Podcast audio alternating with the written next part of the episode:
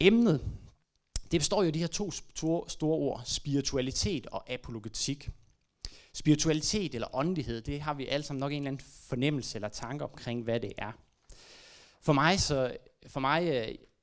Jeg er Ph.D.-studerende og skriver en Ph.D. omkring, hvad er apologetik. Så meget af det, jeg bruger min tid på, det er sådan meget hovedarbejde med, og teoretisk arbejde. Så for mig der er det her emne åndelighed også forbundet med længsel efter at have mere tid til at leve i en åndelig praksis, ikke kun tænke teoretisk om Gud, men leve i det mysterium, som Gud er. For nogle tid siden, der læste jeg en kort tekst skrevet af Alvin Plantinga, der nok er den største nulevende kristne filosof. Og den her tekst, den kaldte han A Christian Life Partly Lived. Og noget af det, han begræder i den tekst, det er, at han aldrig har haft ordentlig tid til spiritualitet eller åndelighed i sit liv. At han er gået så langt i hovedet, at han aldrig har fulgt med hjertet eller med ånden. Det er også et emne, som for mig er fuldt forbundet med en vis irritation. Jeg husker en begivenhed for et par år siden, hvor jeg var i gang med at skrive Ph.D., og jeg var lige blevet ordineret som præst.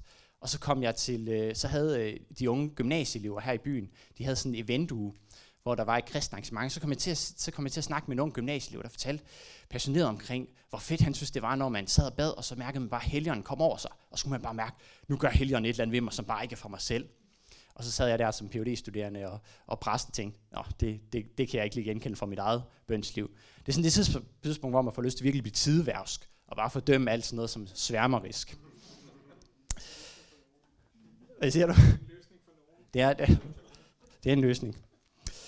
Som ung, der er jo også meget inspireret af Leif Andersen og hans tanke omkring at han var ateistisk af natur, og derfor han aldrig haft nogen religiøs erfaring. Jeg forbandt meget af det her med religiøs erfaring eller åndelighed med sådan meget stærke, meget mirakuløse oplevelser. Sådan noget som Charlotte Rørt og hendes møde med Jesus, som mange af jer sikkert har hørt om. I dag så tænker jeg også, at det her med religiøs erfaring eller åndelighed er noget, der er meget bredere og noget, der også er meget mere almindeligt forstand. Et eksempel fra mit eget liv er, når jeg går til nadvers, så synes jeg, der er noget virkelig stærkt over at gå til nadvers og knæle og modtage Jesu Kristi legeme og blod og knæle for Gud og fordele i guddommeligt liv. Det er en stærk erfaringsdimension for mig. Også selvom jeg ikke synes, der er noget mirakuløst over det, eller noget, man ikke kan forklare på ganske naturlig vis. Det, der gør ritualet leve for, det er min kristne tro. Det er hele den kristne trosverden. Nå, det var lidt tanker omkring åndelighed. Det her med, hvad apologetik er, det skal jeg ikke kede af. Jeg er ved at skrive Ph.D. om det, så jeg kunne tale lang tid om det, så det vil jeg prøve at undgå at gøre. Apologetik betyder trosforsvar, og det skal hverken forstås militaristisk eller defensivt. Det, som det handler om, det er, hvad vi som kirke kan bringe til mennesker, der gør, at de finder evangeliet overbevisende og troværdigt og attraktivt. Og det er også derfor, vi har sat det her emne med åndelighed på programmet, fordi åndelighed er noget af det, som der virkelig fænger i tiden. Og hvad er det så, vi som kirke eller kirken kan tilbyde af åndelighed, som resonerer med det moderne menneske? Ja, nu har jeg snakket længe nok. Tillad mig at præsentere de to gæster. Vi har fået besøg af Thomas Ruvien, der er... Nu bliver jeg nok nødt til at have en papir. Han er... Hvad siger du? Det er vigtigt. Han er bachelor i historie Østeuropa-studier. Så har han været ansat i Kristlig Forbund for Studerende af flere omgange vist. Så har han været missionær i Albanien og Peru, og nu er han projektleder i Mesterens Lys, som er et brobygningsarbejde mellem kirken og den nyåndelige verden.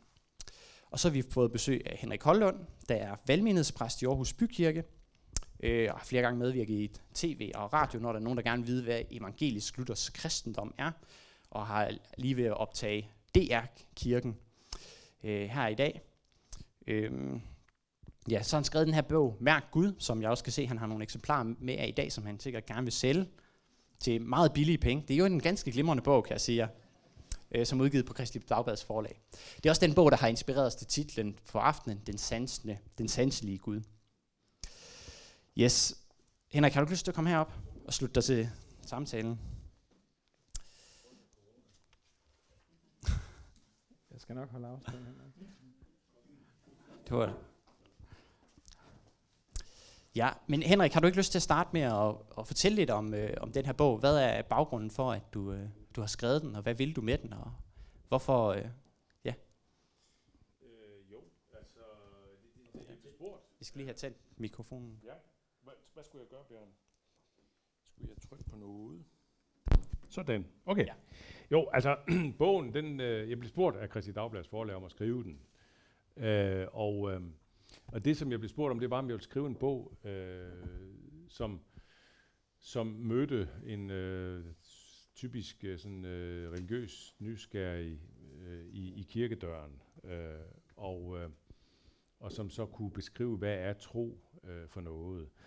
Og så gav jeg mig i kast med det, og så blev den, som den blev, og så ham, der var redaktør, Johans Bavn,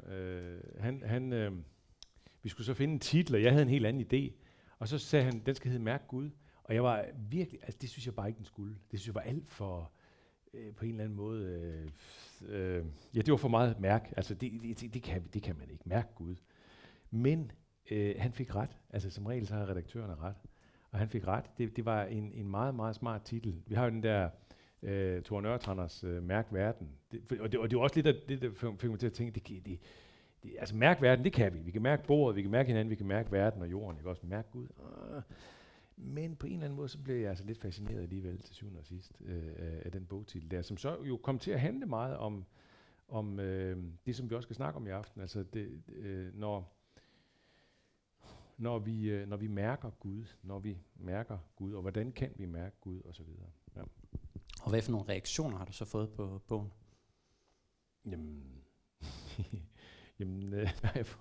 Jeg har fået mange reaktioner. Jeg har også fået overraskende reaktioner. Jeg fik pludselig en mail en dag efter et år eller to fra en tidligere, en jeg gik i gymnasiet med, en kvinde, som vi var nærmest tæt på at være uvenner dengang. Altså hun var fjernt fra alt, hvad der lugtede af kristendom og sådan noget. Jeg synes, jeg var lidt en skiderik, og jeg synes nok også, hun var en skiderik. Og så viser sig, at hun har haft en lang omvej hen til kristendom og kirke.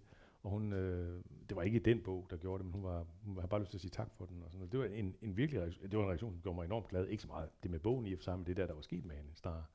Nå, det var en type reaktion, men jeg har fået mange forskellige glade reaktioner på det. Ja. Ja, og Thomas, du arbejder det her i Mesterens Lys. Vil du prøve at løfte sløret lidt for, hvad det er for en type arbejde? Ja, jeg vil gerne prøve. Er der hul igennem? Fint. Jamen, i Mesterens Lys er et arbejde, som har foregået sådan i sådan en organiseret form i en 25 år.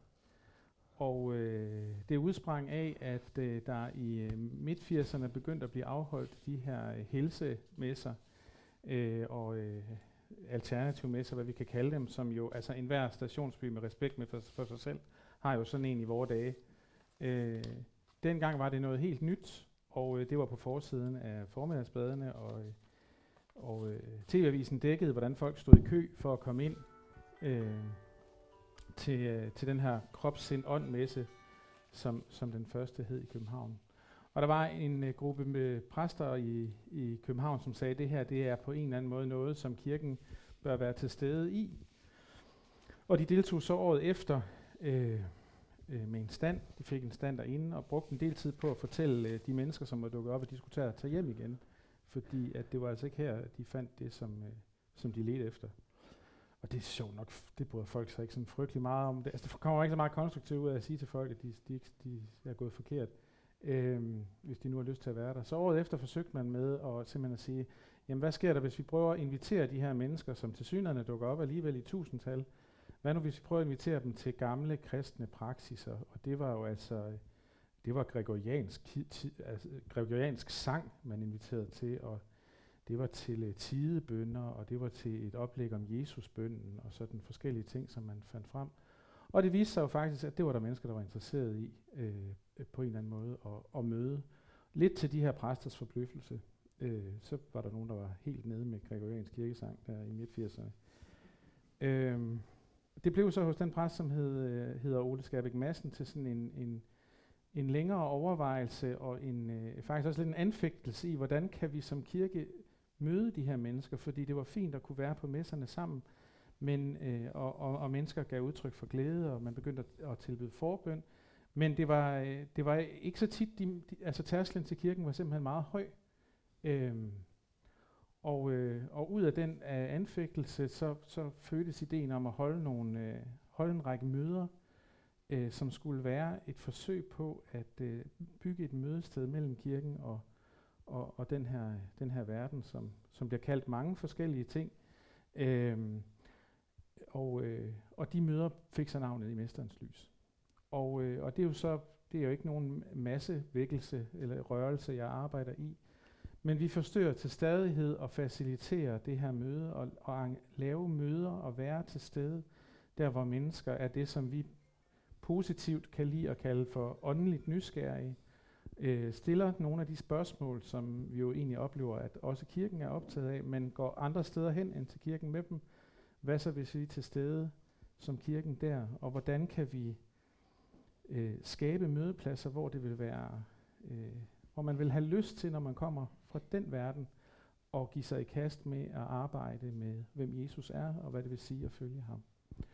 Og det er vi sådan til stadighed optaget af, at eksperimentere med og forsøge at finde steder, hvor mennesker, som har en åndelig nysgerrighed, og måske har en fascination af Jesus, eller har haft et møde med Jesus, hvor de kan få lov til at dykke længere ned i, hvem han er, og hvad det vil sige at følges med ham. Vores ønske er, at vi i fællesskab, som skal være disciple af Jesus, og sammen gå og følge ham. Ja. Hvad tænker du åndelighed er? Jamen, jeg tænker, at åndelighed det er noget, der er uundgåeligt. Det er noget, som findes også der, hvor man måske tænker, at det ikke vil findes. Det er en måde at forstå det, som sker i verden omkring et menneske. Det er en måde, det menneske forstår den på. Det er informeret af det menneskes åndelighed.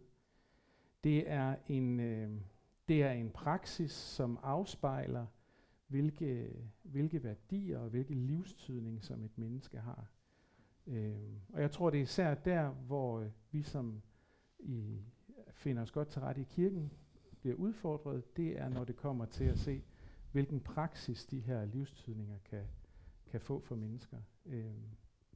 Jeg tror jo på, at en sund åndelighed, en sund spiritualitet, det er den, som sætter os det rigtige sted i forhold til, hvem Jesus er.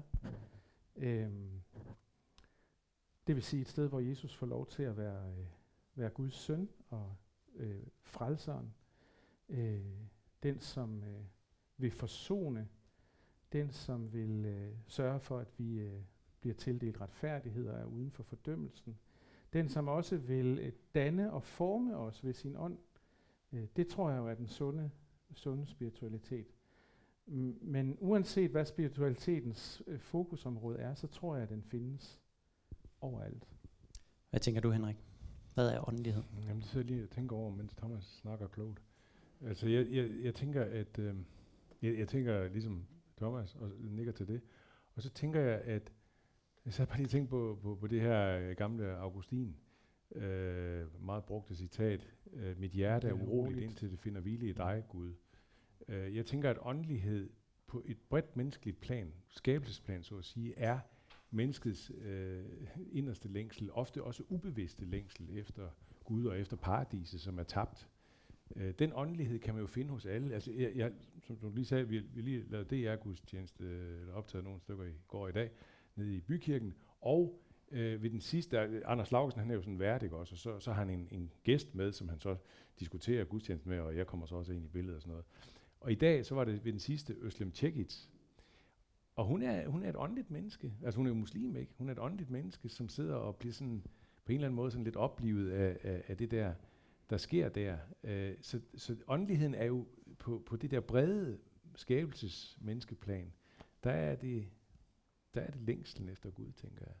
Og så kan man i den grad også tale om sand og sund åndelighed og alt det der. Det er imodvæk vigtigt, men... Henrik, i din bog, der skriver du, at alle mærker Gud. Mm. Det er jo en voldsom påstand. Hvad mener du med det? Jamen altså, det mener jeg virkelig, at alle gør. Paulus, han siger, at han gik op på Areopagos, så sagde han til dem, og han citerede faktisk en af deres græske digtere, i ham, altså i Gud, lever vi, ånder vi og er vi. Det vil jo sige, at vi mærker Gud alle sammen, alene ved det at være til, ved vores eksistens. Og det mener jeg faktisk, at vi gør. Jeg mener, at det er det, vi... Det er noget, det jeg prøver at skrive om også, altså at vi i mange situationer, hvor vi ikke tænker, hvor mennesker ikke tænker, det er Gud, jeg mærker. Men når mennesket mærker den intense lykke, eller sidder og til en skøn koncert og fælder en tårer og rammer sådan en...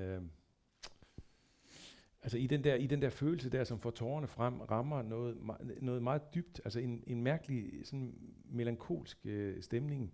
Derinde rammer det jo også længsten og mærker, altså på sin vis også Gud. Eller, må jeg lige lov til at citere, nu skal I høre her. Er det Henrik Højlund, du citerer? Nej, det er det nemlig ikke. Det er det absolut ikke. Nu skal vi se her. Jeg mangler faktisk mine briller, men jeg tror måske godt, det går lige, for jeg har lige ødelagt dem. Det skal jeg lige søjt, hvis det skal. Ja, prøv at se her. Marilynne Robinson, kender I hendes Giliad, ikke også? Der siger hun sådan her, altså det er en fuldstændig underlig bog, den anbefaler jeg meget, så siger hun sådan her om synet af et nyfødt barns ansigt. Jeg anser det for at være en åbenbaring af en slags, mindst lige så mystisk som andre åbenbaringer. Synet af et nyfødt barns ansigt, det er der ret mange mennesker, der har oplevet, ikke? En åbenbaring af en slags. Det synes jeg faktisk, hun har ret i. Der er noget i det der, som på en måde kan rumme en dimension, som man ikke nødvendigvis overhovedet har en bevidst tanke om, men som er der. Og som er større end... Du kigger ikke bare på et biologisk væsen, du kigger på noget større. Ja, kunne man sige meget mere om. Kunne man tale om transcendens? Transcendens, det er et godt ord. Det? Simpelthen. Ja, ja. Lige præcis. At her er der noget, der er mere end det er. Lige præcis. Ja. Jeg må komme med et citat mere, det er ikke fra mig selv. Altså det er fra 75 kroner, mine damer her.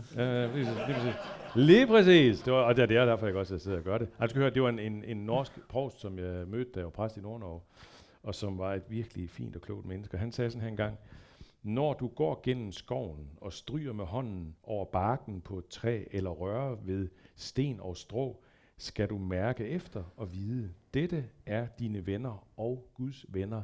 Her rører du ved flien af hans kappe. Det gør alle mennesker. Hvad tænker I, hvordan spiller traditionen ind der? Altså den kristne tradition, fordi det bliver på en eller anden måde en fortolkningsnøgle for den erfaring, man har.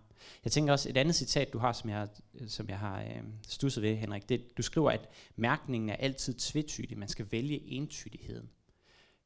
Så det samme med, når man rører ved barken, det er tvetydigt. Det kan betyde flere ting. Jamen det kan det jo. Altså du kan jo bare, som jeg også sagde før, ikke, du mærker bakken, du ser det nyfødte barns ansigt, du nyder musikken og tænker ikke Gud, vel? Altså og du kan fravælge det fuldstændig, og det gør jo rigtig mange mennesker. De nyder det bare, synes det er skønt, ikke? Og hvis jeg så sagde det her til dem, jamen det er jo Gud, du mærker. Lad os studere med dig, ikke? Altså så der er også, men så der er en mulighed for at gå den ene eller den anden vej med det man mærker. Men jeg tænker, at hvis man åbner sit sind for, hvis man åbner sig lidt for, kunne det være, at der er mere til stede, der er mere i det her, end jeg bare sådan lige her nu føler af lykke eller glæde eller sorg eller hvad.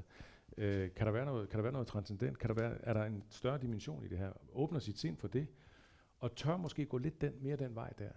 Tør vælge at gå den vej. Hvad mener du med åbner sit sind? Ja, hvad mener jeg? Betyder det, at man lærer at tænke kristne tankebaner, eller? Er åben for... Ja.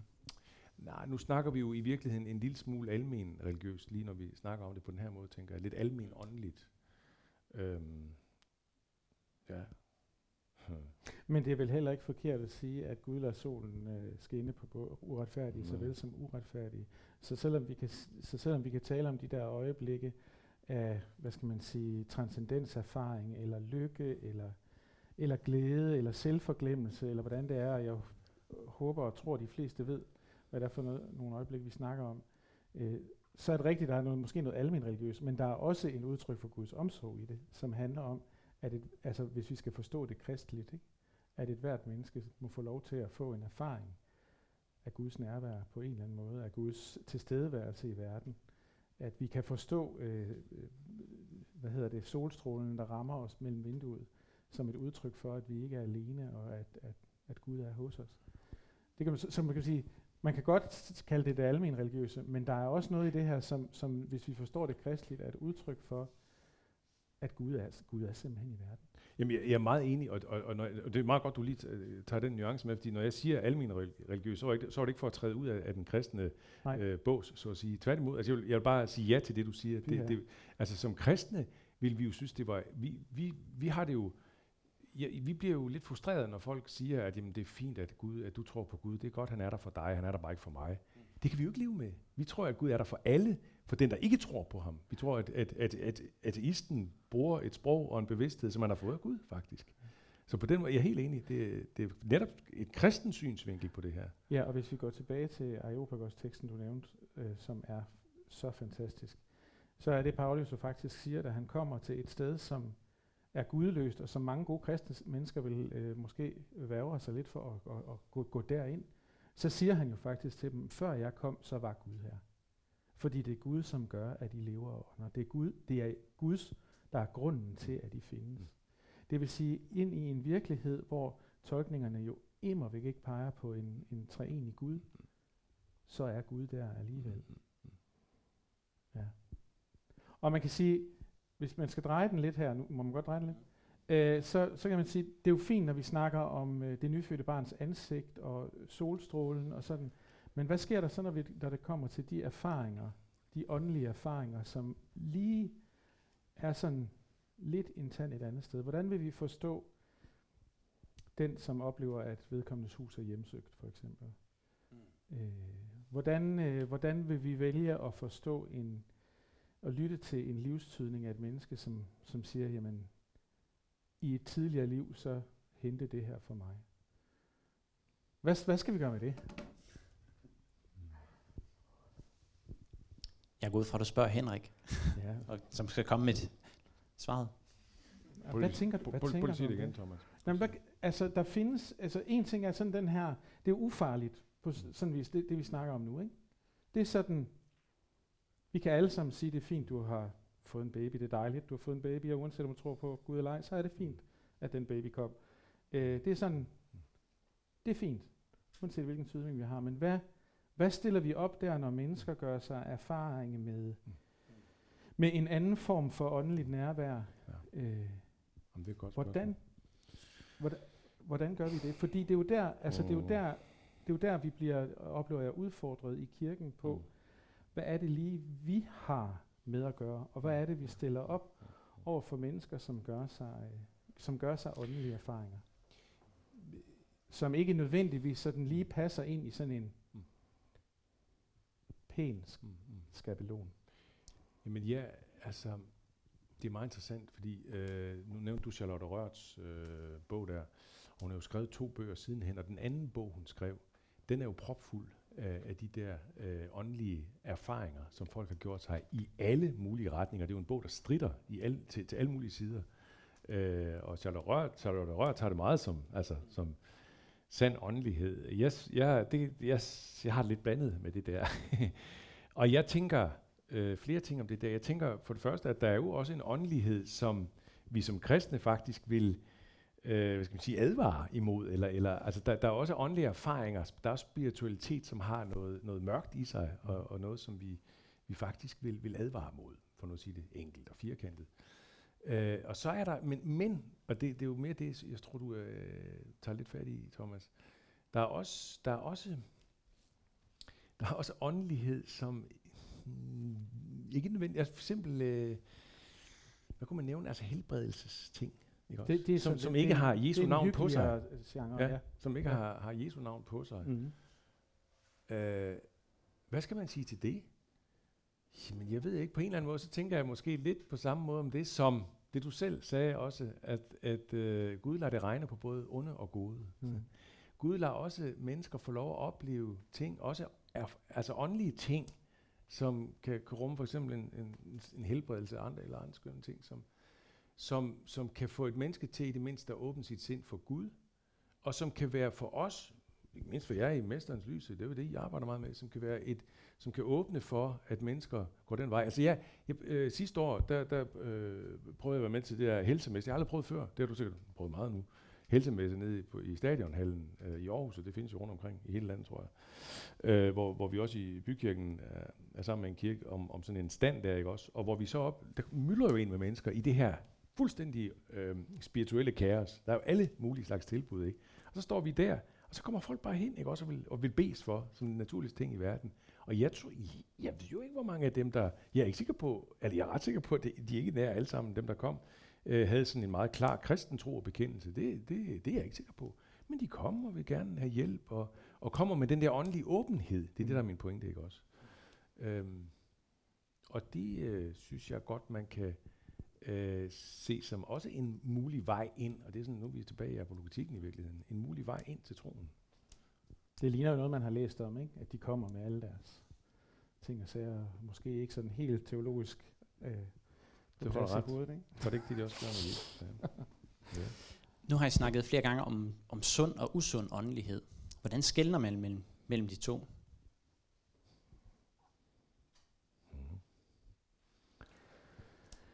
Jamen, som jeg sagde, så tror jeg jo, at den sunde åndelighed sætter os hver især det rigtige sted, hvor vi skal sidde over for, hvem Jesus er. Det betyder jo, at man kan godt være et sted, hvor der bliver talt om det rigtige, om Jesus, men hvor spiritualiteten kommer til at handle om noget andet. Den kan komme til at handle om andres syn på mig, andres, hvilken anseelse jeg har. Den kan komme til at handle om rethaveri og så mange forskellige andre ting. Når alt kommer til alt, så er det jo et personligt anliggende. Jeg tror, at den sunde der hvor det bliver sundt for mig, og mit syn på det har også at gøre med min tro på, at Jesus faktisk er interesseret i at hjælpe os med at foretage den øvelse, der handler om, hvordan vi skal sætte os foran ham. Når vi tager på de her helsemesser, og dem er der måske 50 eller 60 af i Danmark, og nogle steder så er det jo sådan en eftermiddag i skolens kafeteria, hvor der sidder en dame med noget aloe vera og en med nogle sten og noget. Og andre steder er det sådan lidt større omgange, som det er ude på stadion. Men der er måske 50-60 stykker af dem, og vi er med på 7. Så det er godt se, der er lidt op endnu. Når vi sidder der, så tilbyder vi forbøn, og så tilbyder vi samtale. Og det gør vi jo under bøn. Vi beder for hinanden, inden vi går i gang. Vi indvier hinanden til tjeneste. Vi beder for standen. Vi har mennesker, der beder for os, hvem vi er der, fordi at vi ved, at, og vil se i øjnene, at der er noget åndeligt på færde, selvfølgelig, når man gør sådan noget. Men vi gør det også i tro på, at når vi sidder her på den der stand, så vil Jesus selv være den første til at drage mennesker ind til sig. Og så vil Jesus være til stede med sin trofasthed og sin nærhed over for mennesker. Ellers turde vi simpelthen ikke at gøre det, som vi gør. Og det betyder, det har betydet for mig personligt, at jeg har skulle give slip på nogle ting, som jeg havde øvet mig i, at jeg skulle lære at sige, og træde til side og bede, og så se, hvad der sker. Og hvad kan der så ske i sådan en bøn? Altså, der kan godt ske mange ting, når man beder. Det kan være godt at blive mindet om, når man er blevet sådan et vanemenneske som mig, at Jesus faktisk kommer nær, at han rører ved mennesker, han rører ved dybe ting. Det kan have været ting, som vi har talt om, når vi sidder der. Det kan også være ting, som ikke er blevet talt om, men som lige pludselig bliver berørt alligevel i bønnen. Det kan være helbredelser, som du nævnte, som vi også indimellem får lov til at høre om, at folk giver udtryk for. Men altså, jeg bliver nødt til at tro på, at i den øvelse, som det er for mig at tage ud sådan et sted og stille op og sådan noget, jamen så er Jesus den, der først skal komme og være med til at vende menneskers hjerter mod sig. Fordi han kender dem, og han ved, hvor de er, og han ved, hvad de trænger til. Og uanset hvor nogle lange og pæne og meget flotte bønner, jeg har øvet mig i at bede, så kan det ikke nå det, som er derinde. Og det har givet mig, oplevelsen af, at det sker, at mennesker at vi får lov til så bagefter at tale om, hvem den her Jesus er, som, og hvad det var, der skete. Nogen spørger, hvad var det, I gjorde? Og så plejer jeg at sige, at altså, du hørte jo, hvad vi gjorde, fordi vi bad højt. Vi bad til Jesus. Ikke? Så det er ikke, fordi det sådan er overraskende. Og så kan vi gå i gang med at snakke om, hvem er det så, den her Jesus er? Hvad er det så, der sker her? Og for mig handler det her med, hvad den sunde spiritualitet om. Det handler først og fremmest om, at jeg selv skal øve mig i at tro på, at Jesus faktisk, for den, som ønsker at søge ham, vil komme og være med til at sætte tingene i en god gænge. Ja. Må bare, ja. Altså sund eller usund åndelighed. Jeg tænker, at som vi også har været inde på det, at mennesket er grundlæggende åndeligt. Det er en del af menneskets DNA, åndeligheden. Og man kan sige, at en grundlæggende del af menneskets DNA er jo også, altså dels det der augustinske, vi længes efter Gud, men også, vi er på vej væk fra Gud. Der er hele tiden den der dobbelthed til stede i mennesket, ikke? Mennesket på vej ud af paradis, væk fra Gud, vil selv være Gud i sit eget liv, og mennesket, der alligevel længes efter Gud. Og når det bliver det ene, der kommer til at dominere, så går det galt. Også i kristelige, men der findes masser af usund åndelighed, også i kristen sammenhæng. Det har vi da alle sammen oplevet, og vi kan selv blive fanget ind af det, altså, hvor det bliver os selv, der i virkeligheden skal være Gud på den ene eller anden måde, ikke? Eller den rigtige vej, hvor vi bevæger os mod Gud. Nå, det var lige.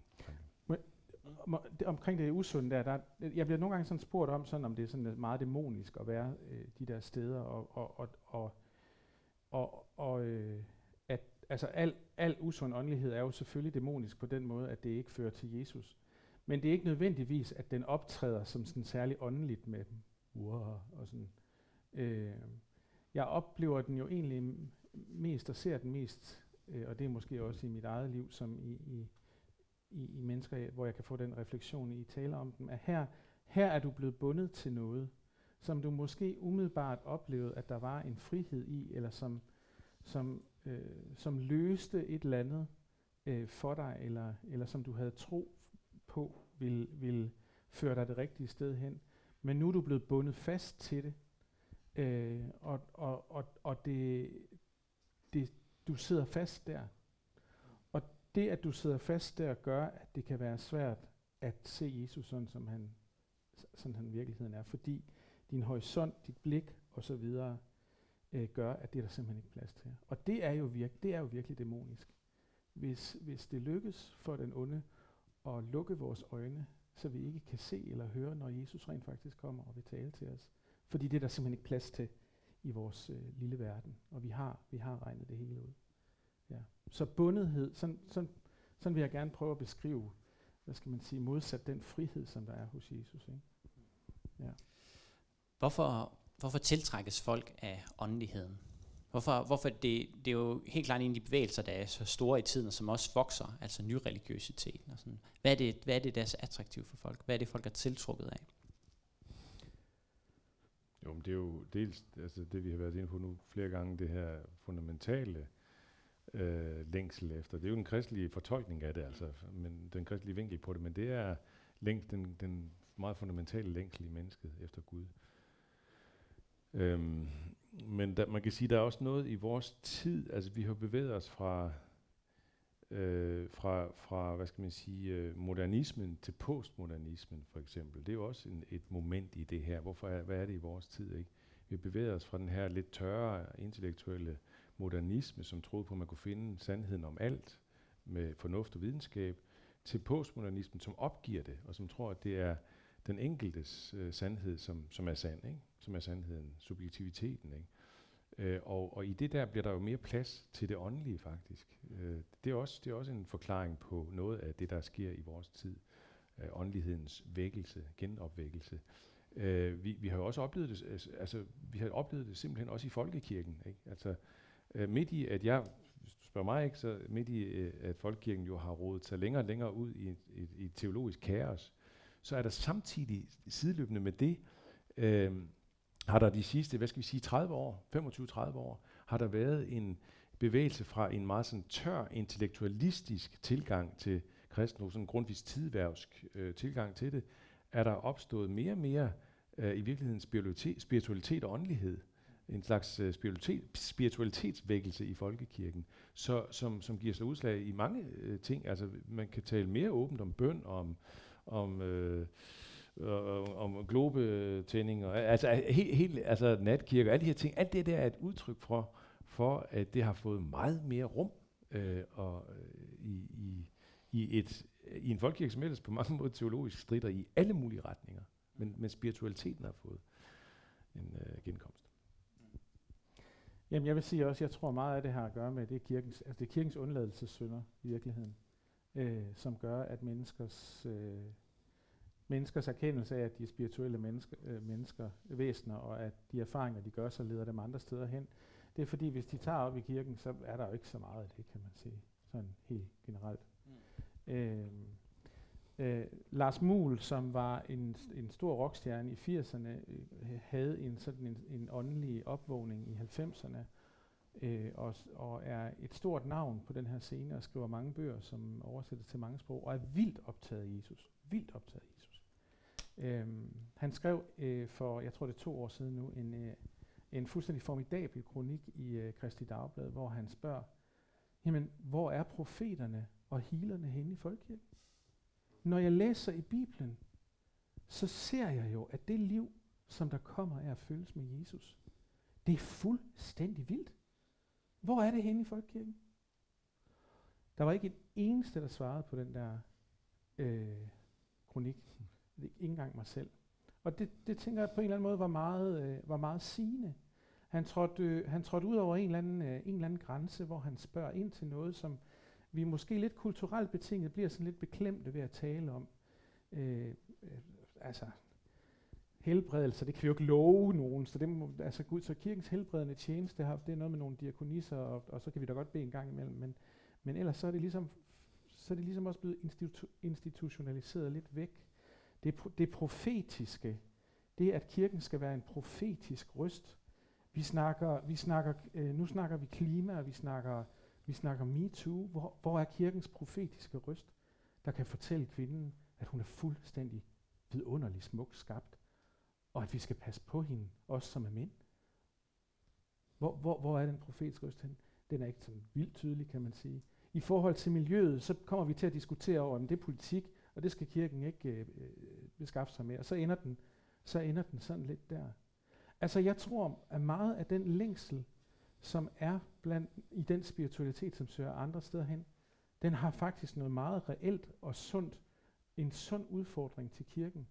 Du nævner, Henrik, det der med, at der foregår en spirituel vækkelse. Det ser jeg også, at man kan tale om bøn, og at præster beder, og at præster, der måske for 30 år siden ville være placeret i kasser, i bestemte kasser, i dag kan tale om, eller tør sætte ord på, erfaringer, de selv har gjort sig, hvor der ikke er den samme blufærdighed, som man måske ville have troet, der var. Det synes jeg er vildt interessant, at det kommer til at ske.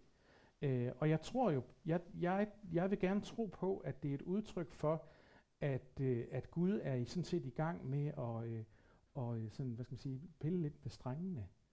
Altså, med andre ord, måske er den der vækkelse, vi har bedt om, siden vi var børn, måske er den i fuld gang. Men vi har et billede af, at når vækkelsen kommer, så skal den ligne noget med Harboøre i 1890'erne eller noget, for at være rigtig.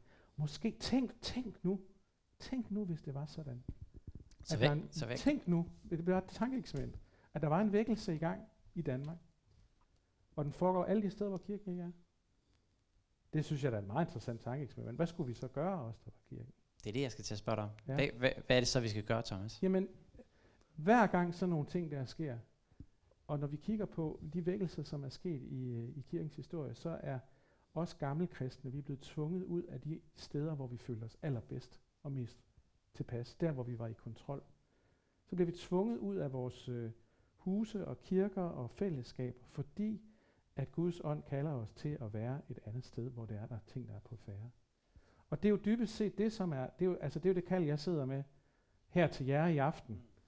At hvis nu der er en vækkelse i gang, skal vi så blive ved med at holde gudstjenester, som vi plejer at gøre?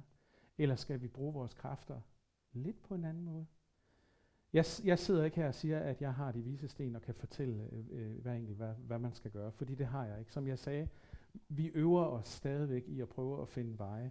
Og nogle gange så gør vi noget, som ser ud til at føre til, at mennesker bliver disciple af Jesus, og nogle gange så holder vi op med det, vi var gået i gang med, fordi det var lidt for spøjst.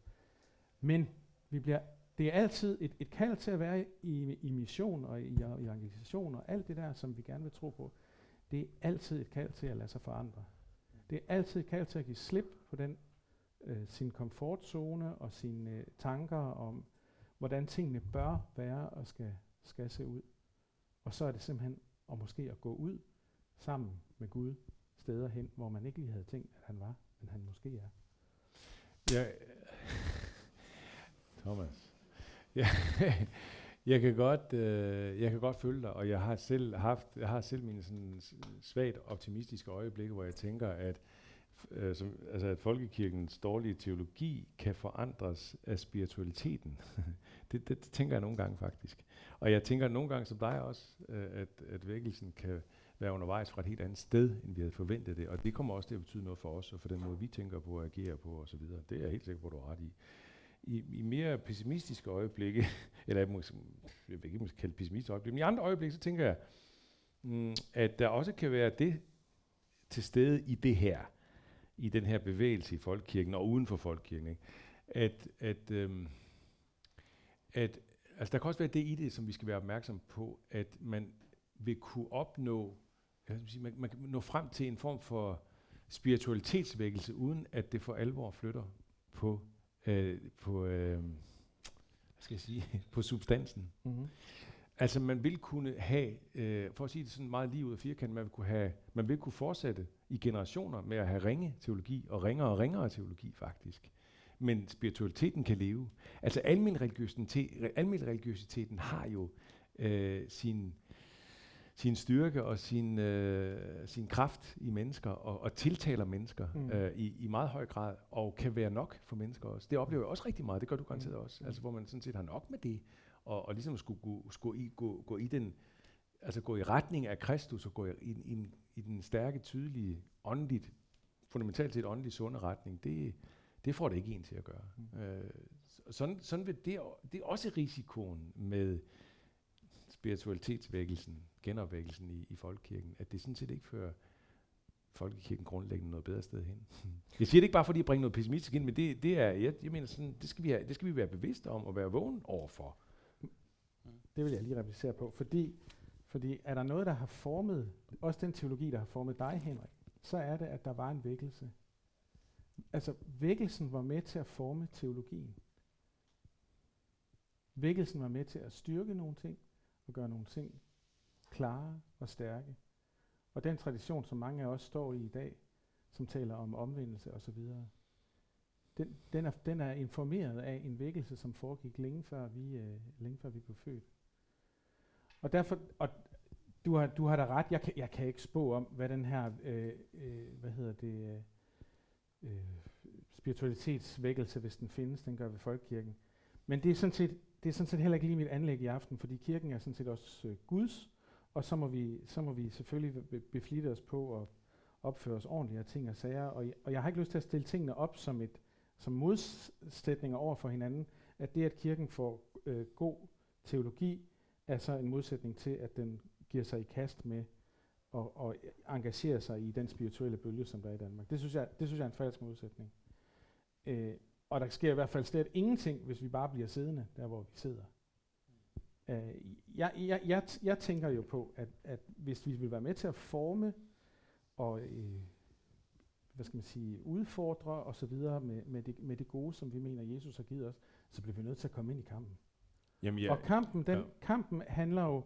Kampen, kirke, i vækkelsesammenhæng betyder det jo, hvis der er en vækkelse, så handler det om det enkelte menneske, som skal have lov til at få et møde med Jesus. Og at der er nogen, som kan være med til, lige præcis som øvelsen præger på at sige, hvem den ukendte Gud er, ikke også, som I godt kender. Nu vil jeg gerne fortælle, hvad man er. Og så handler det selvfølgelig også om, hvad betyder det så for kirken, at den ukendte Gud kommer til os i saft og kraft, så vi kan mærke det. Man må ikke bare have lov til at sige amen til det. Det er jo fuldstændig rigtigt, ikke? Og jeg er glad for, at Mesterens Lys er opstået. Jeg troede ikke, du troede andet. Nej, nemlig. Og jeg er glad for, at vi deltager i helsemessen med vores kirke, og andre kirker gør det også. Jeg er i den grad enig i, at vi skal være i den stemning, der er nu, som har den her spiritualitet i sig. Så det er i den grad vigtigt, at vi er til stede der som kirke. Hold da op, det ville være fuldstændig tåbeligt andet. Så det skal vi. Det jeg bare siger, det er, at vi skal passe på, altså at vi jo, ja, at vi også skal have en bevidsthed om ikke at lade os, at flyde med ind i den der almen religiøsitet, og så at sige, lade tingene flyde lidt med ud i det der, vores tro og vores trosubstans og dogmer og sådan noget, bare lade det flyde med ud i det der. Jeg ved ikke, hvad det er, det er dårligt udtryk, men altså. Men Henrik, det siger vi aldrig til dem, som rejser til Peru eller Albanien som missionær. Så siger vi, nu skal du lige passe på. Pas nu lige på, ikke også? Hvad det her kommer til at gøre ved din teologi, vel? Det siger vi aldrig der. Det siger vi kun, når det har at gøre med de her ting. Og det tror jeg simpelthen er, fordi at vi bliver udfordret.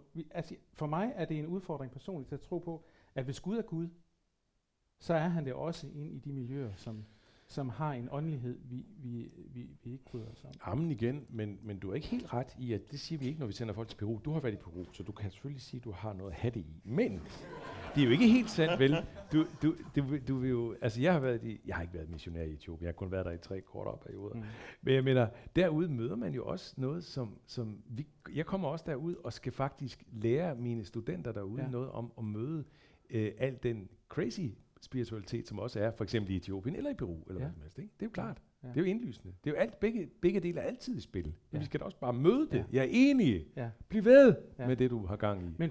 Men kan du se, jeg provokerer nu, men jeg er sød, men kan du se, hvad der jeg siger, eller det jeg prøver på at sige, det er, at vi får tit meget hurtigt en, nu skal vi passe på, når det har at gøre med det, som vi kalder spiritualitet eller åndelig. Ja, der kommer jeg kan godt se, hvad du siger. Der kommer hurtigere en, hvad skal man sige, en sådan en, slå lige lyttelapperne ekstra ud, find lige et ekstra etage af opmærksomhed, når du går ind i det her, som vi ikke på samme måde tager fat i, når vi for eksempel sender missionærer ud. Jamen jeg er fuldstændig enig i, at vi som kirke, som folkekirke, har været ufattelig dårlige til at møde den der spiritualitetsvækkelse, som opstod allerede i 70'erne. Ja, 60'erne, vil jeg sige. Og måske endda i 60'erne. Jeg er fuldstændig enig i, at den har vi været elendige til at møde, så det er jeg helt enig med dig i. Jeg tror, vi snakker om 2 forskellige ting i virkeligheden. Måske lidt. Ja. Thomas, hvad mener du, når du siger, at vi ofte advarer mod den her spiritualitet? Er det fordi, vi har forkerte billeder af, hvad spiritualitet er, hvad åndelighed er? Er det fordi, vi formede sådan noget amerikansk litteratur og film med dæmonbesættelser og Left Behind og sådan noget? Når jeg siger det, så er det fordi, jeg sådan helt personligt lægger mærke til, at jeg har som sagt været ydermissionær i 2 omgange. Og der var der aldrig nogen, der spurgte, om vi gik for langt. Men i de år, jeg har været engageret i Mesterens Lys, så kan folk fra kirken godt finde på at spørge, er I ikke bange for, altså hvor langt skal vi egentlig gå og sådan noget. Og jeg har bare lagt mærke til, for mig handler øvelsen jo selvfølgelig altid om overvågenhed over for det åndelige. Det mener jeg. Absolut. Og jeg tror på, at der findes en åndelig virkelighed. Og jeg tror på, at den onde findes, og han ved os ikke noget som helst godt. Så det vil jeg godt sige meget tydeligt. Men der er også noget, der handler om, en kultur her.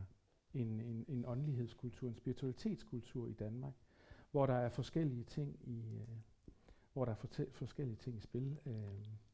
Som handler om, noget af det, vi kalder ny spiritualitet, det er jo i virkeligheden god gammel hedenskab. Ikke? Altså det er det jo i virkeligheden sådan skæbne tro, ikke også? Everything happens for a reason. Og hvis noget ondt er hent mig, så var det sikkert fordi, jeg skal tage en eller anden særlig læring ud af det. Og så krydder vi måske med noget sådan lidt karmisk forståelse af, at når vi kommer til verden, så har vi noget med os. Der er noget, som handler om at prøve at sætte sig ind i at forstå, hvad er det der, og hvad er det, vi har at sige? Hvad er det, evangeliet har at sige til mennesker ind i det? Ved kristne generelt for lidt om, hvad ny spiritualitet er? Jeg tror, at mange af os, som er i kirken, fordi vi tror, vi sjældent er i kontakt med det. Og derfor så har vi ikke sat os ind i det. Lige så lidt, som vi har sat os ind i hvad skal man sige, hvad er Tjekkiets økonomiske politik for tiden? Det er ikke noget, der sådan berører vores dagligdag på nogen stor måde, og derfor er det ikke noget, vi sådan har sat os ind i. Men min pointe er jo også lidt, at hvis vi har at gøre med en vækkelse, som i højere grad involverer vores naboer og vores kolleger og mennesker omkring os, så bliver vi nødt, så kan svaret ikke alene bare være, at det er vi bange for. Så bliver vi simpelthen nødt til at forstå, hvad er det der er på færde? Hvad er det, som, hvordan kan det være, når mennesker oplever for eksempel, at der sker noget helt forfærdeligt i livet, man mister et barn for eksempel. Hvordan kan det så give mening at sidde, hvad er det, der gør, at det giver mening så at sidde sammen med for eksempel en, der er clairvoyant, som kan være med til at fortælle noget om det her barns livsmission, hvad det var, og hvad det er, du skal lære af den her begivenhed. Noget, som måske i et øjeblik godt kan være trøstende, men som på længere sigt kan blive en byrde for mennesker. Det tror jeg simpelthen er vigtigt, at vi simpelthen arbejder på at forstå de her ting, og også tænke over dem, hvad er det evangeliet har at sige af trøst og sandhed og lys ind i den der situation. Frem for at blive bange og tænke, det har jeg ikke lyst til at røre med. For nogle gange kan jeg få sådan et billede af, at vi tænker, at mennesker, som går til clairvoyant og lægger tarotkort og ting og sager, at der er sådan et eller andet, sådan, måske urent, som gør, at vi ikke helt ved, hvordan det er bedst, vi ikke tør at dele med det. Men hvis der er flere og flere mennesker, for hvem det er en vej, som giver mening at gå, så bliver vi simpelthen også nødt til at sætte os ind i det. Ikke bare, så vi kan sige til dem, at det skal du lade være med, men så vi kan prøve at se om bagved, og se, jamen, hvad er det, som gør, at du går derhen? Og hvad er det evangeliet måske har at sige ind i det? Jeg har lyst til lige at, vi skal pause lige om lidt, men jeg har lyst til lige at spørge, hvad er det i kristentroen, som resonerer med nyreligiøsiteten? Hvad er det, den kristne tro har at give til det søgende menneske? Altså, det samme som til alle os andre. Den har alt at give til det religiøst søgende menneske. Det tænker jeg. Altså, og det skal vi være gode til. Og det synes jeg er helt rigtigt, hvad du siger. Det skal vi være gode til også at gøre evangeliet relevant i forhold til det. Jeg tænker jo... Altså, jeg er fuldstændig enig. Altså, når vi møder den ateistiske kultur, så prøver vi at arbejde med at forstå det. Og det er jo da ikke mindst også et apologetisk anliggende i den grad. Ikke mere klassisk apologetisk anliggende. Den, der siger, at Gud findes ikke. Hvordan kan vi møde det, og hvordan kan vi gøre kristendom relevant for det menneske, eller gøre kristendom overbevisende for det menneske? På samme måde skal vi med bare nogle helt andre farver prøve at gøre evangeliet og kristendom relevant for et religiøst søgende menneske. Og hvad er det, der resonerer der, hvis jeg kan være konkret? Det er det, du spørger om, ja. Altså, fordi noget af det, som nyreligiøse mennesker jo ikke kan lide, det er jo for eksempel institutionen, altså kirken, eller heller ikke sådan... Men også tit efter dogmerne. Det er fastlåse. Altså, det er jo heller ikke svært at forstå, at det der med kirken, altså helt ærligt, det er ikke svært at forstå. Hvis du har haft en Charlotte Rørt oplevelse, at Jesus er kommet til dig, og du tænker, der ligger en hvid bygning oppe på toppen af bakken, der går jeg hen på søndag, fordi alle de andre, der har haft en oplevelse, de går derhen på søndag. Og så kommer du derop, og så tager det hele 3 kvarter, og der er en præst, som sådan var delvis tilstedeværende, og du skulle huske at rejse dig op på nogle tidspunkter, og du forstod ikke de ord i sang, og du kendte ikke melodierne. Det er ikke svært, hvis det ikke opleves som sådan noget, der lige taler ind i det personlige nære møde. Ej. Og det er det, jeg vil sige, det har noget at gøre med. Jesus vil os noget. Jesus vil mig noget. Jesus vil dig noget. Jesus vil mennesker og har et personligt anliggende med hver enkelt menneske.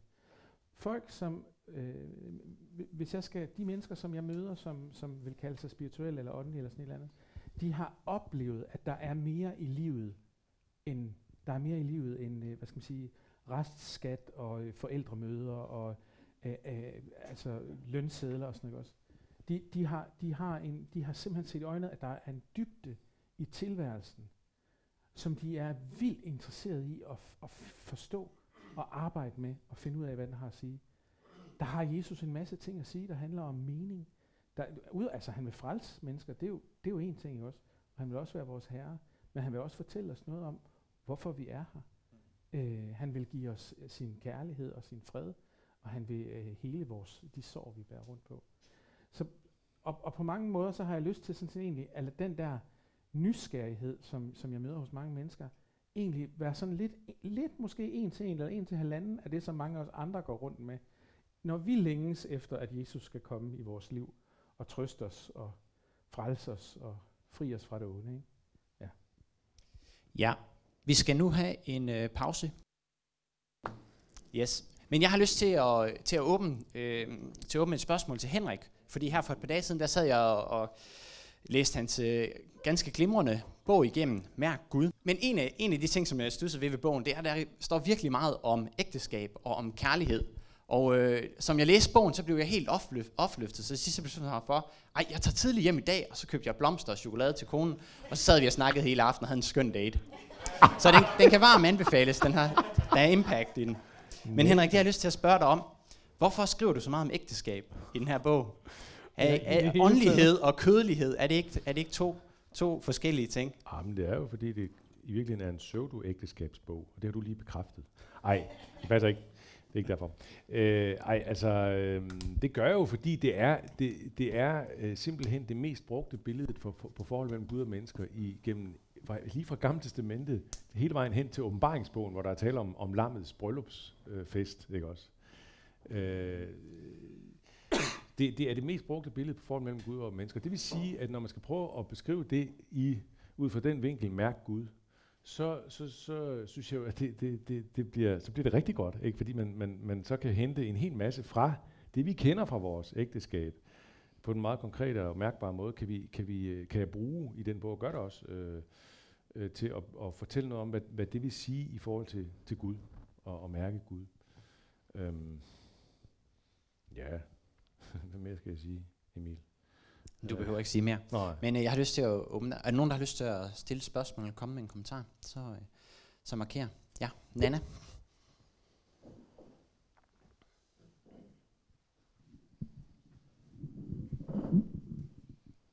I snakker omkring det her med, hvad den sunde åndelighed og spiritualitet er.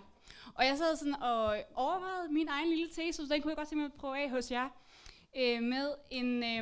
at vi er skabt som krop, sind og ånd, og der, hvor det bliver sådan en fin dans, eller hvad vi nu skal bruge af udtryk, så sådan der, hvor det ikke, altså hvor man ikke trækker den ene retning eller den anden retning, og der hvor jeg tænker, for eksempel sind, det er sådan, hvor fornuften, som min tradition, jeg er ansat ved innovation, og hvor jeg tænker, der det er meget det, vi prøver sådan at holde fast ved lære, men måske også nogle gange savner de andre elementer. Og der tænker jeg, der kunne det være, ja, det er en tese, jeg har. Jeg ved, om der, hvor krop, sind og ånd er en god dans, om det der, den sunde spiritualitet er, og hvordan gør vi det så? Hvis det er, den holder, den tese, jeg sidder med, hvordan bliver det så en del af vores liv, og hvordan bliver det en del af vores menigheder? Hvordan udfordrer vi til den sunde spiritualitet? Jamen, altså, det er et godt spørgsmål, og jeg tænker, at... Du svarer egentlig på det selv, fordi måske er det ikke et spørgsmål om... Jo, det er også et spørgsmål om sund åndelighed, men jeg tænker egentlig bare, det er et spørgsmål om åndelighed, og give åndeligheden plads. Det er det, jeg hører dig sige i virkeligheden. Og ikke bare give sindet og den sunde lærer plads, men også give åndeligheden plads, spiritualiteten også. Og give kroppen plads. Og Nana, det er du jo et eksempel på, fordi... og jeg siger det virkelig for at drille, men når vi har gudstjeneste i bykirken, og Nana hun er en del af den, så kan man godt se, hvor Nana står henne. Fordi når vi synger vores sange og salmer og sådan noget, uanset om det så er almagts Gud velsignet vær fra 300-tallet eller sådan noget, så Nana hun er oppe og danse til den, ikke også? Jamen og tak for det, Nana. Altså jeg synes, det er dejligt, ikke? Jeg har været, som sagt, 3 gange nede i Etiopien, og de der gudstjenester der skal jeg lov for, at kroppen også kommer i spil. Hold da fast, mand. Folk, de lå på gulvet, de stod op, de dansede, og nogen sad bare lige så stille. Altså, det hele var der, og det var meget forskelligt. Det kunne jeg vældig godt lide, at der også var plads til den stille krop. Den meget stille krop. Det skal nemlig være. Der må heller ikke komme hen over det her, komme sådan noget massivt, ensidigt. Det må der ikke, altså. Men det er bare for at sige, det er jo en måde at give det plads. Det er at tale det op, eller bare ture og gøre det, ikke? Og så kan der være andre, der følger med også. Der er der så også nogen, der gør der med, ikke? Og i andre menigheder er der mange flere også i vores land. Og fint med det. Noget andet, jeg vil sige også. Nå, men jeg tænker bare, at hele det der åndelighedsaspekt, kropsaspekt, men også åndelighedsaspekt, det skal vi både tale op, men vi skal også handle det op. Vi skal også gøre det. Og det vil også sige, at vi i en kirke og en menighed skal give rum for det, skal give nogle rammer for det. Altså, og det kan være alle mulige slags rammer. Altså, nogen vil elske den stille til se-agtige, retræteagtige gudstjeneste. Det vil for dem være en fuldstændig vidunderlig åndelig oplevelse. Ikke? Andre vil elske den der løftede hænder halleluja-oplevelse, og andre igen vil elske noget helt andet. For eksempel medvandrertingen, altså det, at man to og to går sammen og taler meget åndeligt, taler dybt med hinanden. Også alene der kan der gives plads til det. Også det kan være en ramme for at give åndeligheden plads. Der er masser af muligheder. Jeg mener, nede i Løsning, da jeg var dernede i sognepræst i Løsning Korning, og hvor jeg de senere år endelig fandt en, som jeg tror havde en gave til at bede for syge mennesker. Det var en skøn ting at tage rundt med ham en gang imellem. Det var ikke noget, vi gjorde til, men gjorde en gang imellem, tage rundt til folk, der var syge, og bede for dem. Også det kan jo være et moment. Der er så mange ting, man kan sætte gang i, og som vil kunne løfte det her. Ja. Altså jeg havde egentlig måske forventet, at I var kommet en lille smule mere ind på også noget af hele den der sådan... kropslighed, som der er et behov for hele pilgrimsvandringen, det at finde ritualer omkring den der spiritualitet, som man har behov for at finde måder at udtrykke for, og man har ikke så mange ord at sætte på den, og så finder man så nogle ting at gøre. Det kan være at tænde lys, det kan være at holde kors, det kan være en pilgrimsvandring og sådan noget. Hvad tænker I om sådan noget der, og er vi... kommer vi ud af en tradition, hvor vi tænker, det er fint nok, men du skal jo have dogmatikken i orden omkring det, eller tør vi godt også gå med på den der vandring, og en tro på, at det også er en måde, hvorpå mennesker kan finde det, de søger, og finde klarhed, og hvordan bruger vi så det i vores egen tradition? Nej, det er egentlig din tur, må jeg bare lige sige noget lynhurtigt. Jamen, altså, jeg ser slet ingen modsætning til den dogmatiske tilgang, og så det der. Jeg ser ingen modsætning. Det gør jeg altså ikke. Jeg elsker selv retræter, og jeg har selv lavet fjeldvandrerretræter for mænd, og jeg synes, det er helt fantastisk at gå i stilhed med mænd en hel formiddag, og ikke sige et ord, vi må ikke sige et ord. Og bare gå der og måske have sendt os afsted med et enkelt bibelvers. Altså alt sådan noget der, som du også har erfaring med. Jeg synes bare, det er helt fantastisk. Jeg vil bare sige ja til det der. Det skal vi da give masser af plads til. Jeg ser ingen modsætning i forhold til en dogmatisk tilgang til troen. Det gør jeg ikke. Jeg tror, at mit spørgsmål gik bare på, at jeres oplæg var det slet ikke nævnt. Altså, så jeg tænker på, hvor vil det det? Jamen, og det er måske virkelig, det kan godt være, det er et udtryk for, hvad skal man sige, sådan en virkelighed, hvor kirken ikke har været så god til at sætte det på dagsordenen. Og så er det kommet, andre steder fra. Altså, der røg nogle børn ud med badevandet der med reformationen, som vi jo ellers er huge fans af. Og nogle praksiser og nogle forståelser af, at hvis Jesus er herre, så er det ikke kun heroppe, han er det. Det skal vi huske, så er det også i sindet og sjælen, og så er det i kroppen også. Og så betyder det, at der er mange ting, som egentlig, altså alt hvad vi gør, kan vi gøre sådan set egentlig gøre for Herren, som en åndelig praksis. Og der skal være der skal være en frihed til at udfordre, hvad det er, og der skal være vi skal øve os i og synes, at det er spændende, hvad vores brødre og søstre har af spirituelle praksiser, af åndelige praksiser, som nærer deres sjæl, og som sætter dem det rigtige sted i forhold til Jesus. Og det er jo i virkeligheden altså i det dybest set er det jo et udtryk for Guds fantastiske kreativitet, at det på den måde kan være forskelligt for os. Og der kan man jo sige, i forhold til sådan den klassiske højmesse, nu lyder det som om jeg bashede den før. Jeg er lige blevet valgt i menighedsrådet i går aftes i den kirke, jeg lige beskrev før, og som jeg holder meget af at komme i, og som jeg glæder mig over, men hvad kan man sige, meget af det, som mange af os har, hvad skal man sige, lært ind i liturgien, som også har kroppen med, fordi vi rejser os op for Guds ord, vi falder på knæ, når vi tager imod Jesus. Det trænger til på en eller anden måde at blive oversat, tror jeg, for mange mennesker, fordi det bliver ikke læst som et udtryk for en holistisk kristendom, som giver plads til, hvad skal man sige, den anfægtede, der kan falde på knæ, og til den, for hvem troen også sidder i kroppen. Og derfor så tager jeg jo egentlig sådan set vel imod, at der kommer forskellige andre inputs. Du nævnte pilgrimsvandringerne. I Areopagos, som i Mesterens Lys er en del af, så arbejder vi med bøn i bevægelse, som jo er det, som der står på dåsen, nemlig bøn i bevægelse, hvor man bevæger sig, mens man beder, hvor kroppens bevægelser sat sammen med bønner gør, at de her bevægelser minder en om ordene, og på den måde ligesom kommer til at ligge.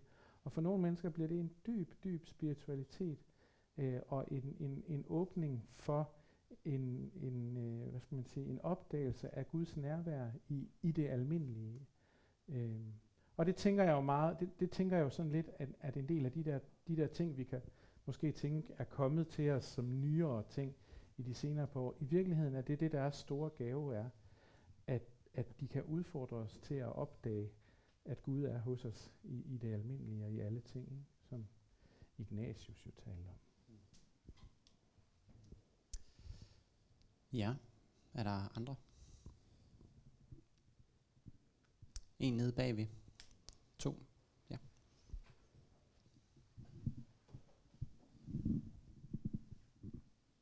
Ja, Thomas, du snakkede sådan lidt om, at det var vigtigt at sætte sig ind i den spiritualitet, der er i dag. Og jeg vil bare spørge sådan, hvis jeg nu ikke lige er ven med en ny religiøs person, hvilke platforme er der, og hvilke steder er der til at møde sådan nogle mennesker, og hvilke bøger kan man læse, og alt sådan noget. Hvordan kan jeg være nysgerrig på spiritualiteten, og blive mere bekendt og komfortabel med den? Så jeg tror, at mit svar på det både er let og svært, og måske også en del af grunden til, at kirken som sådan den store folkekirke har haft svært ved at gribe om det er, for det er ikke bare sådan et sted, hvor man ringer til en eller anden religiøs overhoved og siger, hvad er det, I tror på? Det er ikke sådan, det fungerer. Vi taler om strømninger og bevægelser, som kan se ud på en måde for et menneske og fuldstændig ud på en anden. Så det er det svære svar, at det er der ikke nogen, der kan fortælle dig, hvad er. Det nemme svar er, at jeg tror, du kender nogen, som er båret og informeret af det her på en eller anden måde. Og at jeg jo håber, at når vi lukker op for samtaler om det, som har med ånd at gøre, også dermed giver plads til, at andre mennesker kan fortælle om, hvad de tænker om de der ting. Og så kan det være, at det dukker op. Og så er det fint at være nysgerrig, og ture være nysgerrig, i stedet for at tænke, nej, nu står jeg over for et eller andet, system, som jeg bliver nødt til at forstå helt til bunds og til grunds, før at jeg kan gå i samtale med det. Sådan tror jeg ikke, det er, fordi sådan tror jeg ikke, mennesker egentlig oplever, at de repræsenterer et system. De har mødt nogle tanker, som måske ligger som noget selvfølgeligt for dem, og som giver mening for dem, og de fleste vil jo gerne fortælle, hvordan det er, de ser verden. Og der tror jeg, der må vi så gå ind og være til stede der som venner og kolleger, familie og så videre, og fortælle, hvordan vi så hører det, de fortæller, og fortæller så, hvad vi tænker om tingene. Så der er mange ting, du kan læse op på, men netop fordi der er så mange ting, så tror jeg, det er vigtigt, at man starter med mennesket i virkeligheden, og finder ud af, at hvis det er den her forfatter, som du har læst en bog af, så er det måske den, jeg skal prøve at finde ud af. Hvad er det egentlig? Hvad var det lige, det handlede om? Ja.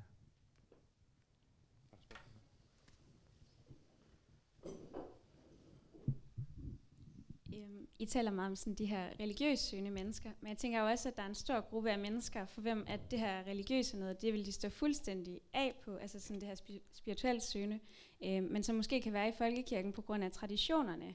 Og så vil jeg bare spørge om, sådan, hvordan kan kirken rumme begge de her grupper af mennesker, og skal kirken rumme, og gudstjenesten måske også rumme begge de her grupper? Mm. Ja, det skal kirken. Men det er et godt spørgsmål. Og jeg tror, det kan der være mange gode svar på, tror jeg, men jeg tror, et svar kan jo være, at det er godt, at vi er forskellige kirker faktisk, og at vi er kirkerne har meget forskellige farver. Der tænker jeg kirker mere bredt faktisk. Jeg tillader mig at tænke det lidt tværkirkeligt også. Det er godt, at alle kirker i Danmark ikke har den helt sådan, nu siger jeg på den her måde, tørre stringente, klassiske højmesse, men at der er mange farver på det, og der også alene i folkekirken er mange forskellige farvede gudstjenester og menigheder. Vi er også en del af folkekirken nede i Aarhus Bykirke som valgmenighed, og vi har da en lidt anden farve, end man har måske lige over i Lukaskirken, for at tage en nabokirke på vores gudstjenester. Det vil sige, at vi imødekommer andre, end man måske for eksempel gør i Lukaskirken. Jeg tror også, at man alene i en kirke kan sætte lidt forskellige farve på, faktisk også på gudstjenesten. Jeg tror, man kan gøre gudstjenesten lidt rig og mangfoldig. Jeg tror ikke, man kan nå det hele vejen rundt. Det tror jeg faktisk ikke på. Men jeg tror, at man godt kan gøre det til noget lidt mangfoldigt, og også give forskellige gudstjenestefarver, forskellige typer gudstjenester i en kirke. Det vil der også kunne være muligt for, i nogle kirker i hvert fald. Og i øvrigt, ud over gudstjenester, også kan lave andre forskellige tilbud. Man kan lave kristendomskursustilbud, som taler meget til intellektet, og som taler måske meget til ateisten, eller den meget, meget sådan, ja, altså religionsskeptiske. Det tror jeg i den grad, man kan. Samtidig man kan lave et sideløbende kursus for den religiøst søgende. Jeg prøvede nede i Løsning Korning at lave meget forskellige typer kristendomskursus. Jeg havde ikke sådan en alfakursus, men lavede alt muligt forskelligt. Jeg havde et år, som hed noget, jeg tror faktisk, det hed Mærk Gud, ikke også? Og det gik jo meget i den retning, og så havde jeg et andet, som handlede om film og tro, og var meget anderledes, og så havde jeg noget helt tredje og sådan noget. Det kan man også gøre i en kirke. Ja. Jeg tror, du har helt ret i, at kirken skal spille på mange forskellige heste, som alle sammen er på vej det samme sted hen. Ja. og så spørger du, om kirken kan eller skal rumme mennesker, som er åndelig nysgerrige. Undskyld. Altså mennesker, som er spirituelle. Nå, ja, altså, og det, som jeg bare vil sige, er, at det gør kirken jo allerede. Den rummer begge dele. Så det er en del af virkeligheden, og jeg vil gerne forholde mig til virkeligheden. Det tror jeg nu engang er nemmest, at forholde mig til, at det er sådan, det ser ud. Og det som så, og jeg vil jo sige så langt, at det er jo en velsignelse, at begge de grupper, du nævner, er i kirken, fordi de kommer med udfordringer til os, som måske slider lidt mere på kirkebænken, end så mange andre. Og der kan være nogle enormt gode ting i de udfordringer, fordi de kan hjælpe os til at prøve at fokusere tilbage på, hvor er det egentlig, vi selv står? Hvorfor er det egentlig, jeg går i kirke? Hvad er min spiritualitet? Ikke? Hvorfor er det, jeg beder til ham, Jesus? Og det er en fantastisk god øvelse, som os gammelkristne nogle gange har brug for simpelthen lidt hjælp til at tage. Hvad det så gør ved vores måder at være sammen på, det må man finde ud af der, hvor man så er. Jeg er ikke kommet i aften for at fortælle jer alle sammen, I skal brænde de der højmesser ned eller noget. Som sagt er jeg selv glad for dem og synes, de giver mening. Men jeg vil gerne, hvis vi måske turer, og os som kalder os kristne og er i kirken, måske at tage nogle skridt og bevæge os lidt i forhold til nogle ting. Det tror jeg vil være godt for os. Sådan en mand som Søren Ulrik Thomsen, han har jo skrevet et essay, hvor han priser højt den meget sådan klassiske, stringente højmesse. Jeg bruger det i undervisning her i huset til de studerende. Jeg synes faktisk, det er virkelig godt. Og han er selv et eksempel på en, der har taget skridtet fra ikke tro til tro, for at komme fra et hjem, hvor det virkelig ikke fyldt, og så nu går han i troen. Og han, for ham var netop den der højmesse, som man faktisk ikke forstod ret meget af, siger han, da han trådte ind i den, og i lang tid ikke forstod meget af, simpelthen. Men bare godt kunne lide at være i alligevel. Og ligesom beslutte sig for, at jeg skal være her, fordi jeg tror, der er noget her, der er vigtigt for mig. Det på en måde blev hans åndelige ryggrad, og det skriver han vældig godt og overbevisende om. Og det taler til ham og til en masse, men ikke til alle. Ikke til alle. Thomas?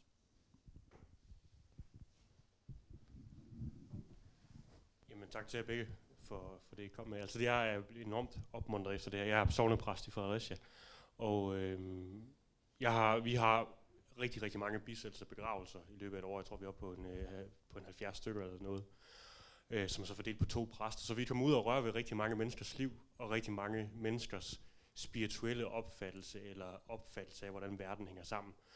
Og jeg tror, at langt de fleste samtaler har et eller andet islet af en eller anden form for åndelighed. Enten så har de oplevet, jamen, så, at de kørte et eller andet sted hen, så der en fugl, der fløj forbi. Jamen, det var nok afdøde, som lige kom med en hilsen. Eller bare den der med, nu har de det bedre. Eller så sent som i forrige uge, hvor der nogen, der sagde, at de var ikke kristne, men de var overbevist om, at nu har afdøde fået fred. Der er bare et eller andet, som bor i langt de fleste danskere, som er spirituelt, som er åndeligt, men som jeg tror også mangler sproget. Og der oplever jeg, altså, jeg er en af de der meget kedelige, tørre, faste liturgikere, som bare kører det, uden at forklare ret meget. Men oplever stadigvæk også, at selvom jeg ikke forklarer ret meget, og nogle af dem, som begynder at komme i kirken, og som på papiret ikke burde forstå det, stadigvæk, jeg er ligesom Søren Ulrik Thomsen, oplever, at her er der faktisk noget at få, her er der et eller andet, jeg kan få lov til at være i som menneske, som giver sprog til nogen af de mange ting, som jeg havde en fornemmelse af før, men som jeg ikke vidste, hvad jeg skulle kalde.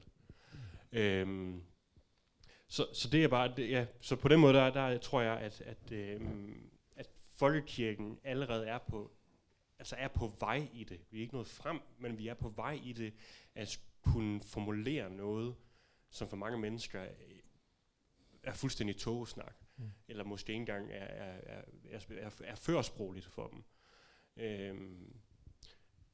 Ja, så tak for det, I kom med. Det er egentlig bare, jeg vil gå tilbage med mit arbejde og tænke, det var da egentlig dejligt. Gudstjenesten er jo også vildt spirituel. Altså, jeg ved godt, jeg kommer til at sige, når jeg har fortrudt et par gange nu, om den, men den er jo vildt spirituel. Jamen det er den, men det er klart, der er en... Men det skal måske oversættes. Ja. Nej, jeg vil ikke sige mere. Det er fint. Nogle gange. Ja, og jeg tror, vi har Andreas er på vej.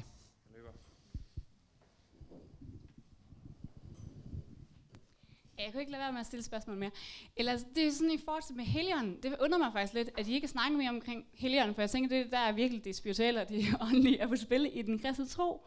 Men jeg oplever også, i den sammenhæng, jeg arbejder med unge, at der faktisk ikke er særlig mange kristne unge, og måske faktisk mindre ældre unge, der ved, hvem Helligånden er og hvad Helligånden gør. Hvordan sætter vi Helligånden i fokus på en... Altså, ja, Helligånden vil jo altid pege på Jesus, men hvordan er det, vi får en forståelse af, hvad Helligåndens gerninger egentlig er? Og tror jeg, det kunne styrke vores forståelse af, eller styrke det her spiritualitet og åndelighed i vores kirker, hvis vi faktisk ved, når det er, jeg oplever dårlig samvittighed, så er det faktisk Helligånden, der er på spil. Det var også en åndelig oplevelse, eller og alt det andet, som Helligånden også gør.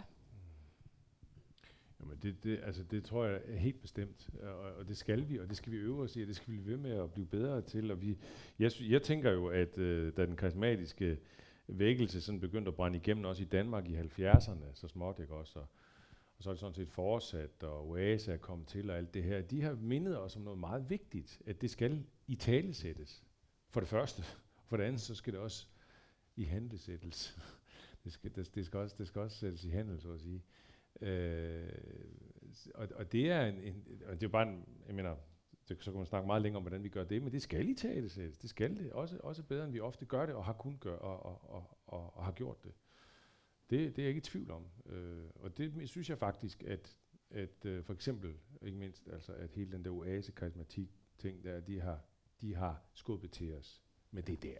Sådan man selv i Indre Mission, det ved du selv, Anna, pludselig kan i de sidste mange år faktisk have kunne støde ind i seminarer om nådegaver, og jeg ved ikke hvad. Det kunne man altså ikke forestille sig tilbage i 1980'erne, du er ikke gammel nok til at vide det, men det er ligesom en naturlighed, ikke også i de sammenhænge, at man kan det og vil det. I talesæt det trods alt, men vi har meget at lære endnu. Vi kan blive meget bedre til det der, tror jeg. Tak fordi du minder os om det, du siger, Nanna. Det er jo rigtigt, hvor en til enheden er, der er de to andre også jo. Det er jo sådan, der er de sådan lidt Olsenbanden-agtige på den måde. Eller linje 3, eller hvem der er. Altså for nogle mennesker er det jo klart, at det karismatiske, kirkens karismatiske tjeneste bliver en indgang til kirken. Fordi at her er der nogle ting, vi kan forstå med det sprog, vi måske har fået. Altså her er en erfaring, og også en, hvad skal man sige, kontakt med noget, som i mangel af bedre, vi kan kalde for det overnaturligt. Altså det er helt tydeligt, at det betyder noget. og for mange mennesker gør det. Jeg tror også, at for mange sammenhænge, som arbejder karismatisk, kan det på den anden side være nemmere at møde mennesker, som så har en åndelig erfaring af en eller anden art, fordi man måske selv har et sprog for det. Og jeg tror, uanset hvem man er, så kan det være godt at prøve sådan at besinde sig lidt på, hvad skal man sige, kirkens helligånds arv, når vi taler om de her ting.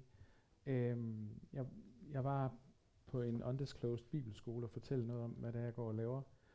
Og så fortalte jeg sådan lidt om nogle af de ting, som man kan støde på, at folk de tænker. Og så var der en, der sagde, Thomas, det er jo helt vildt mærkeligt. Altså i de nyåndelige miljøer. Og så sagde jeg, ja, det kan godt være, det lyder mærkeligt. Men vi bliver nødt til også at komme i kontakt med det helt vildt underlige, som er en del af vores tro. Altså at folk står op fra de døde, efter de er gået på landvandet, og jomfruer fører børn og sådan noget. Det er jo sådan, hvad det er. Men der er også i hvad skal man sige, nådegavehistorien og i den karismatiske historie, nogle ting, som altså sprænger den rationelle tænkning og forståelse.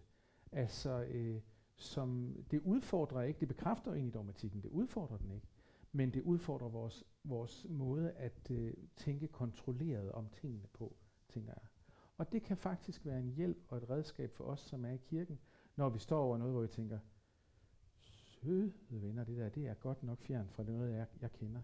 Vi står selv i en tradition, som er helt vildt sær på mange måder. Og hvorfor er den det? Det er for at vise, at Gud er herre også over de fysiske lover, og kan sprænge og bryde dem, og kan meddele sig på alle mulige måder. Jeg mener talende æsler. Kom on. Ja, vi har en helt hernede.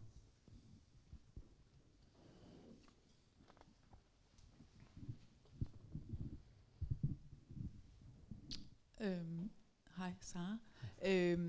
I forhold til det mest dig, Thomas, der snakker om det her med at møde og bede for mange, der har en åndelig erfaring af Gud og sådan noget der. Hvad oplever du hvad er din erfaring med, hvad, der hvor der måtte være en reel søgen også efter Gud, hvad er de næste skridt i forhold til at nærme sig Jesus? Og, altså, har du nogle slags opskrift eller skridt, du ved, det er godt at gå den her vej i forhold til mennesker, der er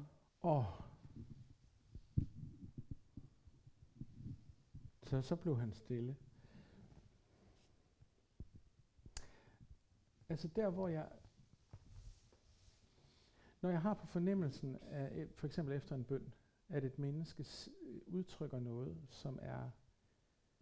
som vi ikke nødvendigvis har talt om, men som er tæt på det, som jeg er overbevist om, er sandheden om mennesket og Jesus og relationen der.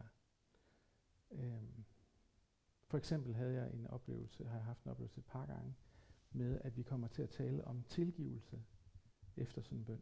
Så pludselig dukker tilgivelse op.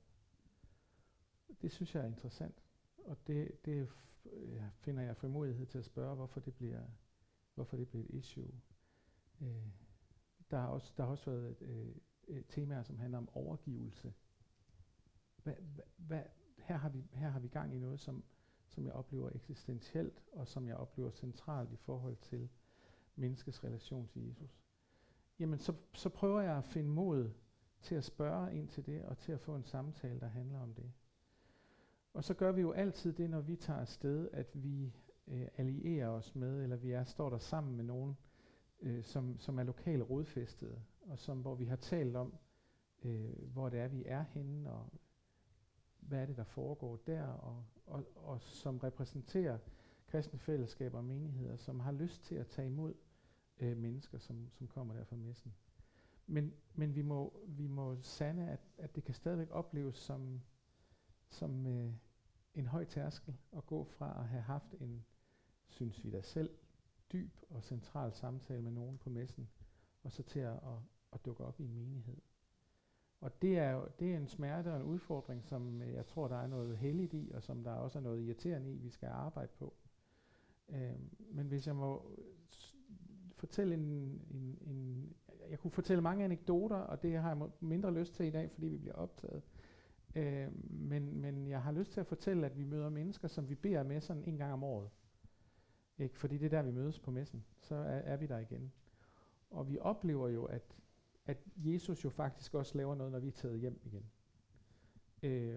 Og hvad skal man sige, det giver mig et enormt brændstof til at blive ved med at prøve at undersøge, hvad det er, vi kan gøre. Jeg tror, vi skal tage større og længere skridt til at være mere i de her miljøer, end vi i forvejen er. Jeg tror ikke, det er gjort med, at vi tager hjem og kan sige, at nu har vi bedt for 200 mennesker den her weekend på den her messe for eksempel. Vi beder rundt regnet med 2.000 mennesker i løbet af året. Og det er fantastisk, og det er stort, men vi er ikke færdige i det. Og vi er ikke færdige i at lytte ind på, hvor vi skal være sammen med Jesus, og hvor det er, han har gang i tingene henne. Så nej, det var mit svar. Nej, det tror jeg ikke, jeg har noget generelt at sige til. Men jeg tror, vi skal være modige til at ture, når vi fornemmer, at her er der kommet noget dybt og eksistentielt på spil. Og så ikke sige, at det er done med det der armen, men ture til samtalen og blive siddende i den. Ja, vi skal til at lukke af. Det var det. Og jeg har givet de to herrer en lille opgave her til afsluttende. Og det er fordi, at jeg er en stor fan af Brinkmanns Brix på P1. Jeg ved ikke, om nogen har hørt det. Og han slutter altid af med 3 antiråd. Så jeg har spurgt de to herrer, om de kan give 3 råd til, hvordan man fremmer en frastødende åndelighed i kirken og i sit eget liv. Det er fuldstændig glemt. Du starter, så kommer jeg fuldstændig glemt. Det er faktisk voldsomt at skulle sige det her højt, Emil. At noget, jeg ikke synes, I skal gøre, men så sige det, som om jeg synes, I skal gøre det. Men det første er selvfølgelig, at I skal holde op med at bede til Gud. I skal holde op med at bede. Det er det første, I skal holde op med. Det kommer der helt sikkert noget frastødende noget ud af, fordi så holder det måske endda op med at være spiritualitet og have noget med ånd at gøre. Så er det meget vigtigt, at I tror, I ved det hele allerede nu. At I ikke er, at I skal være meget lidt bevægelige over for Helligånd eller noget som helst. Simpelthen blive, hvor I er, og ikke bevæge jer ud af stedet. Heller ikke sådan mentalt. Alle jeres forestillinger, de er rigtige. Og den sidste, hvad var det nu? Nu giver jeg lige ordet til Henrik. Det er det sidste, I skal ikke give ordet. Jamen, så vil jeg sige, I skal holde op med at gå i kirke. Jeg mener faktisk, at den gode gudstjeneste, det er, jeg er helt enig med Peter Haldorf, det er simpelthen den åndelige ryggrad i mennesket. Det skal I lade være med. Stop med at gå til gudstjeneste. Og så skal I holde op med at læse i Bibelen. Ja. Det var måske lige lidt træls at høre på for nogle af jer, fordi det er I holdt op med for længe siden. Det skal I holde op med. Der er mange, der mangler disciplin på det punkt der. Ja. Har du så en tredje? Jamen altså, så vil jeg sige, når I ikke går i kirke, så skal I helt sikkert ikke gå til nadver. Ja. Det vil jeg sige. Netop. Og så kunne man måske tilføje, min tredje kunne for eksempel være, at I skal holde op med at, at dele jeres tale åbent og frit og dele jeres trosliv med andre. Hold endelig op med det. I morgen der ligger vi sådan en lille 30 sekunders klip på YouTube, hvor man kan se de 3 herres råd klippet ud af enhver kontekst. Yes, tak til Thomas Ruvien og Henrik Højlund. Lad os lige give dem en klapsalve.